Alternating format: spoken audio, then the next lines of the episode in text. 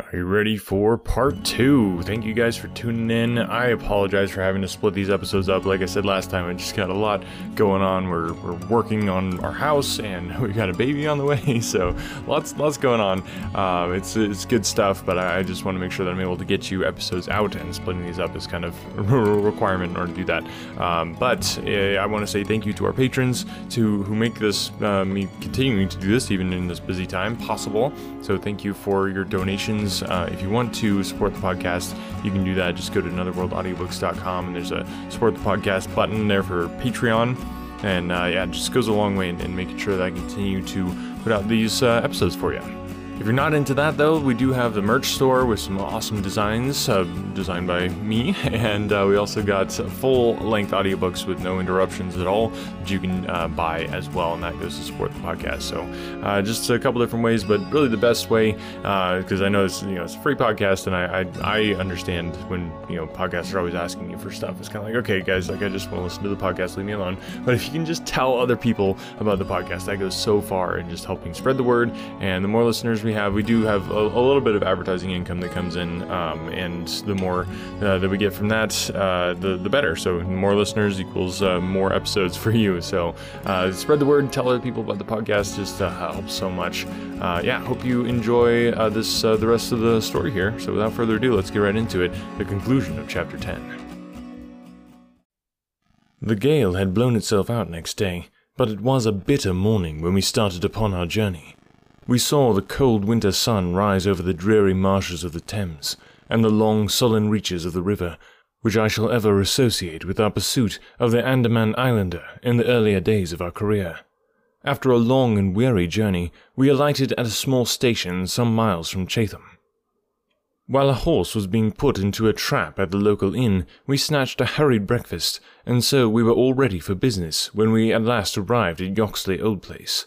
A constable met us at the garden gate. Well, Wilson, any news? No, sir, nothing. No reports of any stranger seen? No, sir. Down at the station they are certain that no stranger either came or went yesterday. Have you had inquiries made at inns and lodgings? Yes, sir. There is no one that we cannot account for. Well, it's only a reasonable walk to Chatham, Anyone might stay there or take a train without being observed. This is the garden path of which I spoke, Mr. Holmes. I'll pledge my word there was no mark on it yesterday. On which sides were the marks on the grass? This side, sir. This narrow margin of grass between the path and the flower bed. I can't see the traces now, but they were clear to me then. Yes, yes. Someone has passed along, said Holmes, stooping over the grass border. Our lady must have picked her steps carefully, must she not, since on the one side she would leave a track on the path, and on the other an even clearer one on the soft bed. Yes, sir, she must have been a cool hand. I saw an intent look pass over Holmes's face. You say that she must have come back this way? Yes, sir, there is no other. On this strip of grass? Certainly, Mr. Holmes. Hmm, it was a very remarkable performance. Very remarkable. Well, I think we have exhausted the path. Let us go farther. This garden door is usually kept open, I suppose. Then this visitor has nothing to do but to walk in. The idea of murder was not in her mind, or she would have provided herself with some sort of weapon, instead of having to pick this knife off the writing table. She advanced along this corridor, leaving no traces upon the coconut matting. Then she found herself in this study. How long was she there? We have no means of judging. Not more than a few minutes, sir. I forgot to tell you that Mrs. Marker, the housekeeper, had been in there tidying not very long before. About a quarter of an hour, she says. Well, that gives us a limit. Our lady enters this room, and what does she do? She goes over to the writing table. What for? Not for anything in the drawers. If there had been anything worth her taking, it would surely have been locked up. No, it was something in that wooden bureau. Hello, what is that scratch upon the face of it? Just hold a match, Watson. Why did you not tell me of this, Hopkins? The mark which he was examining began upon the brasswork of the right hand side of the keyhole and extended for about four inches, where it had scratched the varnish from the surface. I noticed it, Mr. Holmes, but you'll always find scratches round a keyhole. This is recent, quite recent. See how the brass shines where it was cut. An old scratch would be the same color as the surface. Look at it through my lens. There's the varnish, too, like earth on each side of a furrow. Is Mrs. Marker here? A sad faced elderly woman came into the room. Did you dust this bureau yesterday morning? Yes, sir. Did you notice this scratch? No, sir, I did not. I am sure you did not, for a duster would have swept away these shreds of varnish. Who has the key of this bureau? The professor keeps it on his watch chain. Is it a simple key? No, sir, it is a Chubb's key. Very good. Mrs. Marker, you can go. Now we are making a little progress. Our lady enters the room, advances to the bureau, and either opens it or tries to do so. While she is thus engaged, young Willoughby Smith enters the room. In her hurry to withdraw the key, she makes this scratch upon the door. He seizes her, and she, snatching up the nearest object, which happens to be this knife, strikes at him in order to make him let go his hold. The blow is a fatal one. He falls, and she escapes, either with or without the object for which she has come. Is Susan the maid there? Could anyone have got away through that door after the time that you heard the cry, Susan? Oh, no, sir, it is impossible. Before I got down the stair, I'd have seen anyone in the passage. Besides, the door never opened, or I would have heard it. That settles this exit. but no doubt the lady went out the way she came. I understand that this other passage leads only to the professor's room. Is there no exit that way? No, sir. We shall go down it and make the acquaintance of the professor. Hello, Hopkins. This is very important, very important indeed. The professor's corridor is also lined with coconut matting. Well, sir, what of it? Don't you see any bearing upon the case? Well, well, I don't insist upon it. No doubt I am wrong, and yet it seems to me to be suggestive. Come with me and introduce me. We passed down the passage, which was of the same length as that which led to the garden, at the end was a short flight of steps ending in a door.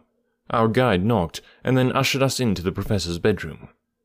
It was a very large chamber, lined with innumerable volumes, which had overflowed from the shelves and lay in piles in the corners or were stacked all round at the base of the cases. The bed was in the center of the room, and in it, propped up with pillows, was the owner of the house. I have seldom seen a more remarkable looking person. It was a gaunt, aquiline face which was turned towards us, with piercing dark eyes, which lurked in deep hollows under overhung and tufted brows. His hair and beard were white, save that the latter was curiously stained with yellow around his mouth. A cigarette glowed amid the tangle of white hair, and the air of the room was fetid with stale tobacco smoke. As he held out his hand to Holmes, I perceived that it was also stained with yellow nicotine. A smoker, Mr. Holmes, said he, speaking in well chosen English with a curious little mincing accent. Pray take a cigarette. And you, sir, I can recommend them, for I have them especially prepared by Ionides of Alexandria. He sends me a thousand at a time, and I grieve to say that I have to arrange for a fresh supply every fortnight. Bad, sir, very bad, but an old man has few pleasures. Tobacco and my work, that is all that is left to me. Holmes had lit a cigarette and was shooting little darting glances all over the room. Tobacco and my work, but now only tobacco, the old man exclaimed. Alas, what a fatal interruption! Who could have foreseen such a terrible catastrophe? So estimable a young man. I assure you that after a few months' training he was an admirable assistant. What do you think of the matter, Mr. Holmes? I have not yet made up my mind. I shall indeed be indebted to you if you can throw a light where all is so dark to us. To a poor bookworm and invalid like myself, such a blow is paralyzing. I seem to have lost the faculty of thought. But you are a man of action. You are a man of affairs. It is part of the everyday routine of your life. You can preserve your balance in every emergency. We are fortunate indeed in having you at our side. Holmes was pacing up and down one side of the room whilst the old professor was talking. I observed that he was smoking with extraordinary rapidity. It was evident that he shared our host's liking for the fresh Alexandrian cigarettes. Yes, sir, it is a crushing blow, said the old man. That is my magnum opus, the pile of papers on the side table yonder. It is my analysis of the documents found in the Coptic monasteries of Syria and Egypt, a work which will cut deep at the very foundation of revealed religion. With my enfeebled health, I do not know whether I shall ever be able to complete it, now that my assistant has been taken from me. Dear me, Mr. Holmes, why, you are even a quicker smoker than I am myself. Holmes smiled. I am a connoisseur, said he, taking another cigarette from the box, his fourth, and lighting it from the stub of that which he had finished. I will not trouble you with any lengthy cross examination, Professor Coram, since I gather that you were in bed at the time of the crime, and could know nothing about it. I would only ask this what do you imagine that this poor fellow meant by his last words? The professor, it was she. The professor shook his head. Susan is a country girl, said he, and you know the incredible stupidity of that class. I fancy that the poor fellow murmured some incoherent, delirious words, and that she twisted them into this meaningless message. I see. You have no explanation yourself of the tragedy? Possibly an accident. Possibly, I only breathe it among ourselves, a suicide. Young men have their hidden troubles. Some affair of the heart, perhaps, which we have never known. It is a more probable supposition than murder. But the eyeglasses? Ah, I am only a student, a man of dreams.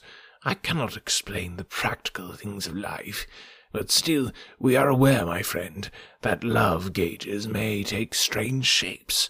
By all means, take another cigarette. It is a pleasure to see anyone appreciate them so. A fan, a glove, glasses. Who knows what article may be carried as a token or treasure when a man puts an end to his life? This gentleman speaks of footsteps in the grass, but after all, it is easy to be mistaken on such a point. As to the knife, it might well be thrown far from the unfortunate man as he fell. It is possible that I speak as a child, but to me it seems that Willoughby Smith has met his fate by his own hand. Holmes seemed struck by the theory thus put forward, and he continued to walk up and down for some time, lost in thought and consuming cigarette after cigarette. Tell me, Professor Coram, said he at last, what is in that cupboard in the bureau? Nothing that could help a thief. Family papers, letters from my poor wife, diplomas of universities which have done me honour. Here is the key. You can look for yourself. Holmes picked up the key and looked at it for an instant. Then he handed it back. No, I hardly think that would help me, said he. I should prefer to go quietly down to your garden and turn the whole matter over in my head. There is something to be said for the theory of suicide which you have put forward. We must apologize for having intruded upon you, Professor Coram, and I promise that we won't disturb you until after lunch. At two o'clock we will come again and report to you anything which may have happened in the interval. Holmes was curiously distraught as we walked up and down the garden path for some time in silence. Have you a clue? I asked at last. It depends upon those cigarettes that I smoked, said he. It is possible that I am utterly mistaken. The cigarettes will show me. My dear Holmes, I exclaimed, how on earth? Well, well, you may see for yourself. If not, there's no harm done. Of course, we always have the optician clue to fall back upon, but I take a short cut when I can get it. Ah, here is the good Mrs. Marker. Let us enjoy five minutes of instructive conversation with her. I may have remarked before that Holmes had, when he liked, a particularly ingratiating way with women, and that he very readily established terms of confidence with them. In half the time which he had named, he had captured the housekeeper's goodwill, and was chatting with her as if he had known her for years. Yes, Mr. Holmes, it is as you say, sir. He does smoke something terrible, all day and sometimes all night, sir. I've seen that room of a morning. Well, sir, you'd have thought it was a London fog. Poor young Mr. Smith. He was a smoker also, but not as bad as the Professor. His health, well, I don't know that it's better nor worse for the smoking. Ah, said Holmes, but it kills the appetite. Well, I don't know about that, sir. I suppose the Professor eats hardly anything. Well, he is variable, I'll say that for him. I'll wager he took no breakfast this morning, and won't face his lunch after all the cigarettes I saw him consume. Well, you're out there, sir, as it happens, for he ate a remarkable big breakfast this morning. I don't know when I've known him make a better one, and he has ordered a good dish of cutlets for his lunch. I'm surprised myself, for since I came into that room yesterday and saw young Mr. Smith lying there on the floor, I couldn't bear to look at food. Well, it takes all sorts to make a world, and the Professor hasn't let it take his appetite away. We loitered the morning away in the garden. Stanley Hopkins had gone down to the village to look into some rumours of a strange woman who had been seen by some children on the Chatham Road the previous morning.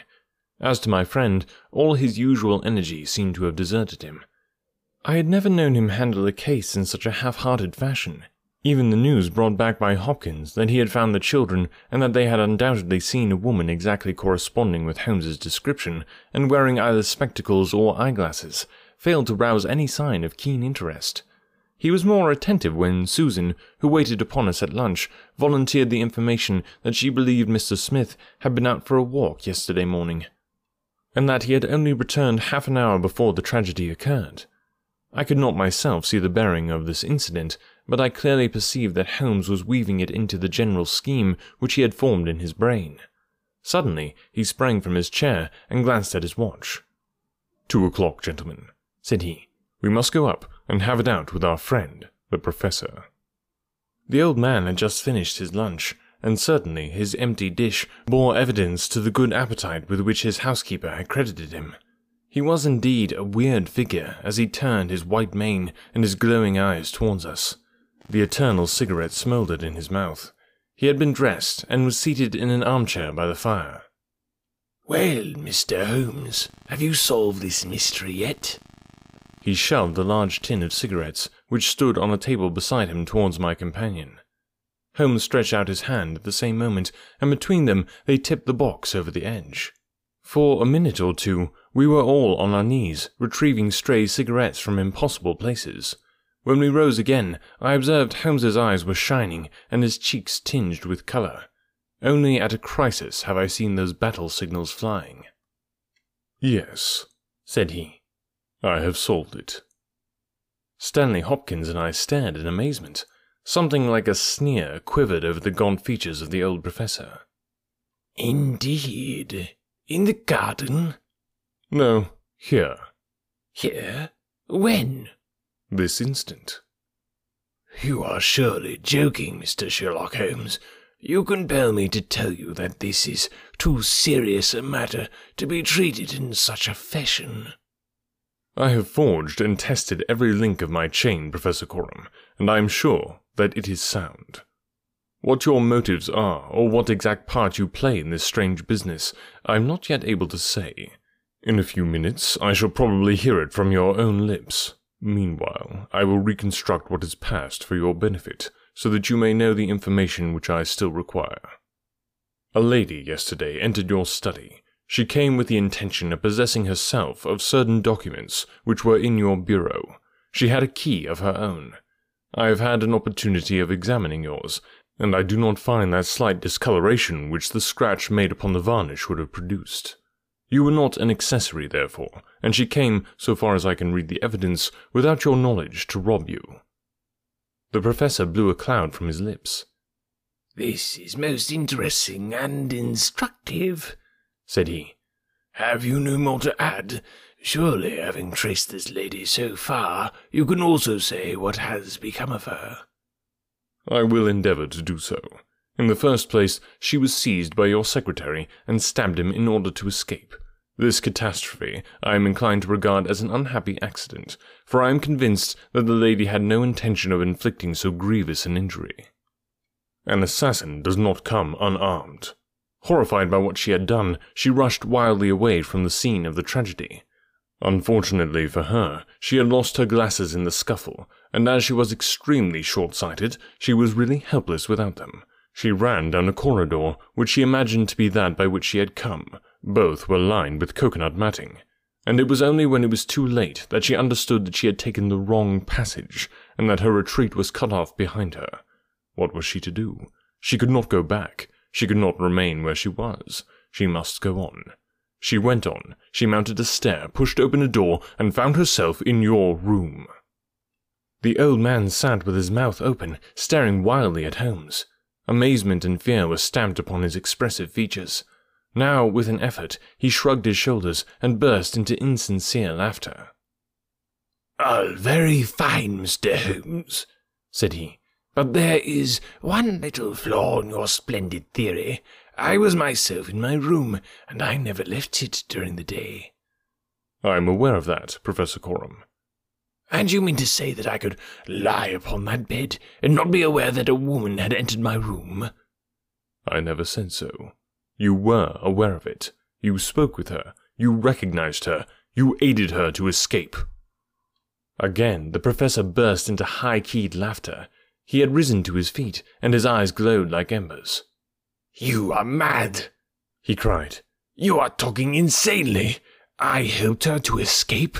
Where is she now? She is there, said Holmes, and he pointed to a high bookcase in the corner of the room. I saw the old man throw up his arms, a terrible convulsion passed over his grim face, and he fell back in his chair. At the same instant, the bookcase at which Holmes pointed swung round upon a hinge, and a woman rushed out into the room. You are right, she cried in a strange foreign voice. You are right. I am here. She was brown with dust and draped with the cobwebs which had come from the walls of her hiding place. Her face, too, was streaked with grime, and at the best she could never have been handsome, for she had the exact physical characteristics which Holmes had divined, with, in addition, a long and obstinate chin. What with her natural blindness, and what with the change from dark to light, she stood as one dazed, blinking about her to see where and who we were. And yet, in spite of all these disadvantages, there was a certain nobility in the woman's bearing, a gallantry in the defiant chin and in the upraised head which compelled something of respect and admiration. Stanley Hopkins had laid his hands upon her arm and claimed her as his prisoner, but she waved him aside gently, and yet with an overmastering dignity which compelled obedience. The old man lay back in his chair with a twitching face and stared at her with brooding eyes. Yes, sir, I am your prisoner, she said. From where I stood, I could hear everything, and I know that you have learned the truth. I confess it all. It was I who killed the young man. But you are right. You who say it was an accident. I didn't even know that it was a knife which I held in my hand, for in my despair I snatched anything from the table and struck at him to make him let me go. It is the truth that I tell. Madame, said Holmes, I am sure that it is the truth. I fear that you are far from well. She had turned a dreadful colour, the more ghastly under the dark dust streaks upon her face. She seated herself on the side of the bed, then she resumed. I have only a little time here, she said, but I would have you to know the whole truth. I am this man's wife. He is not an Englishman. He is a Russian. His name I will not tell. For the first time the old man stirred. God bless you, Anna, he cried. God bless you. She cast a look of deepest disdain in his direction. Why should you cling so hard to that wretched life of yours, Sergius? said she. It has done harm to many and good to none, not even to yourself.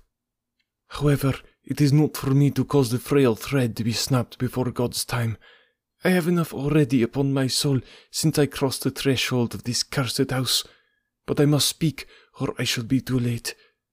I have said, gentlemen, that I am this man's wife. He was fifty, and I was a foolish girl of twenty when we married.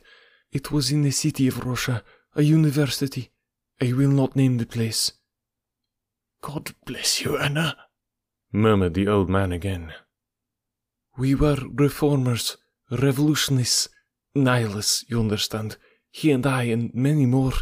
Then there came a time of trouble, a police officer was killed, many were arrested, evidence was wanted, And in order to save his own life and earn a great reward, my husband betrayed his own wife and his companions. Yes, we were all arrested upon his confession. Some of us found our way to the gallows, and some to Siberia. I was among these last, but my term was not for life. My husband came to England with his ill gotten gains, and has lived in quiet ever since, knowing well that if the Brotherhood knew where he was, not a week would pass before justice would be done. The old man reached out a trembling hand and helped himself to a cigarette. I am in your hands, Anna, said he. You were always good to me. I have not yet told you the height of his villainy, said she. Among our comrades of the order, there was one who was the friend of my heart. He was noble, unselfish, loving, all that my husband was not. He hated violence.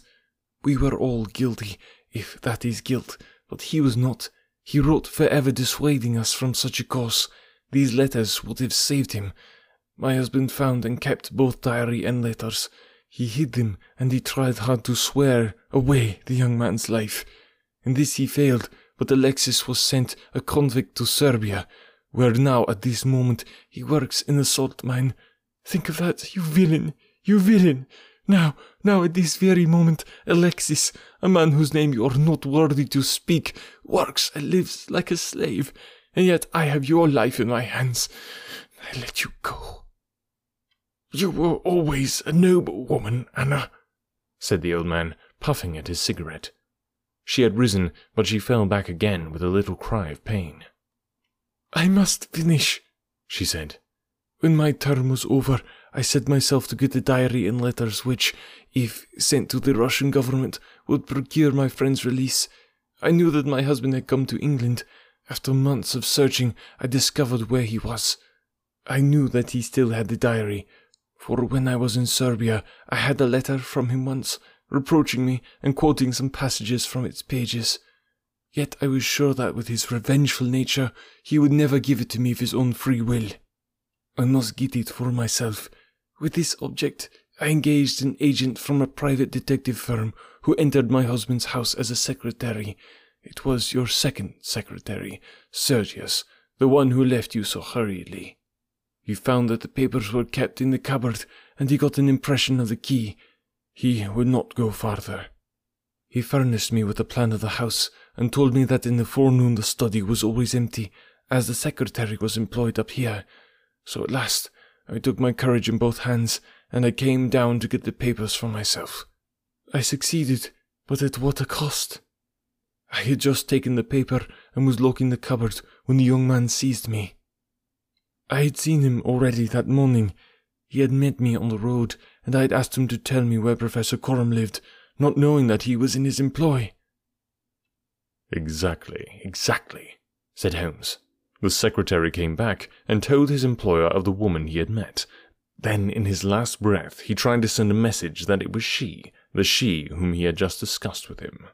You must let me speak, said the woman in an imperative voice, and her face contracted as if in pain. When he had fallen, I rushed from the room, chose the wrong door, and found myself in my husband's room. He spoke of giving me up. I showed him that if he did so, his life was in my hands. If he gave me to the law, I could give him to the Brotherhood. It was not that I wished to live for my own sake, but it was that I desired to accomplish my purpose. He knew that I would do what I said, that his own fate was involved in mine. For that reason and for no other, he shielded me. He thrust me into that dark hiding place, a relic of old days, known only to himself. He took his meals in his own room, and so was able to give me part of his food. It was agreed that when the police left the house, I should slip away by night and come back no more. But in some way, you have read our plans. She tore from the bosom of her dress a small packet. These are my last words, said she. Here is the packet which will save Alexis. I confide it to your honor and to your love of justice. Take it. You will deliver it at the Russian embassy. Now, I have done my duty, and. Stop her! cried Holmes. He had bounded across the room and had wrenched a small file from her hand. Too late, she said, sinking back on the bed. Too late. I took the poison before I left my hiding place. My head swims. I am going. I charge you, sir, to remember the packet. A simple case, and yet in some ways an instructive one, Holmes remarked as we travelled back to town. It hinged from the outset upon the pince-nez, but for the fortunate chance of the dying man having seized these, I am not sure that we could ever have reached our solution. It was clear to me, from the strength of the glasses, that the wearer must have been very blind and helpless when deprived of them. When you asked me to believe that she walked along a narrow strip of grass without once making a full step, I remarked, as you may remember, that it was a noteworthy performance. In my mind, I set it down as an impossible performance, save in the unlikely case that she had a second pair of glasses. I was forced, therefore, to consider seriously the hypothesis that she had remained within the house. On perceiving the similarity of the two corridors, it became clear that she might very easily have made such a mistake, and in that case, it was evident that she must have entered the professor's room. I was keenly on the alert, therefore, for whatever would bear out this supposition, and I examined the room narrowly for anything in the shape of a hiding place. The carpet seemed continuous and firmly nailed, so I dismissed the idea of a trap door. There might well be a recess behind the books, as you are aware, such devices are common in old libraries. I observed that the books were piled on the floor at all other points, but that one bookcase was left clear. This, then, might be the door. I could see no marks to guide me, but the carpet was of a dun color, which lends itself very well to examination. I therefore smoked a great number of those excellent cigarettes, and I dropped the ash all over the space in front of the suspected bookcase. It was a simple trick, but exceedingly effective. I then went downstairs, and I ascertained in your presence, Watson, without you perceiving the drift of my remarks, that Professor Coram's consumption of food had increased, as one would expect when he is supplying a second person. We then ascended to the room again, when, by upsetting the cigarette box, I obtained a very excellent view of the floor, and I was able to see quite clearly, from the traces upon the cigarette ash, that the prisoner had, in our absence, come out from her retreat. Well, Hopkins, here we are at Charing Cross, and I congratulate you on having brought your case to a successful conclusion. You are going to headquarters, no doubt. I think, Watson, you and I will drive together to the Russian embassy. Well, Sherlock just wrapped that one up with a bow. Hope you guys are enjoying the book so far. We are uh, over halfway done with this book. I can't remember how many chapters there are in this one, but um, yeah, getting on toward the end. So I've got a bunch of different options of books we could do next, but I'd love to hear from you. What book would you like to hear next? So hit me up on Facebook, Another World Audiobooks. You can also just email anotherworldaudiobooks at gmail.com, and I would love to hear from you uh, about what books you'd like to hear next. So um, yeah, hope you guys have a great week, and we'll talk to you next time.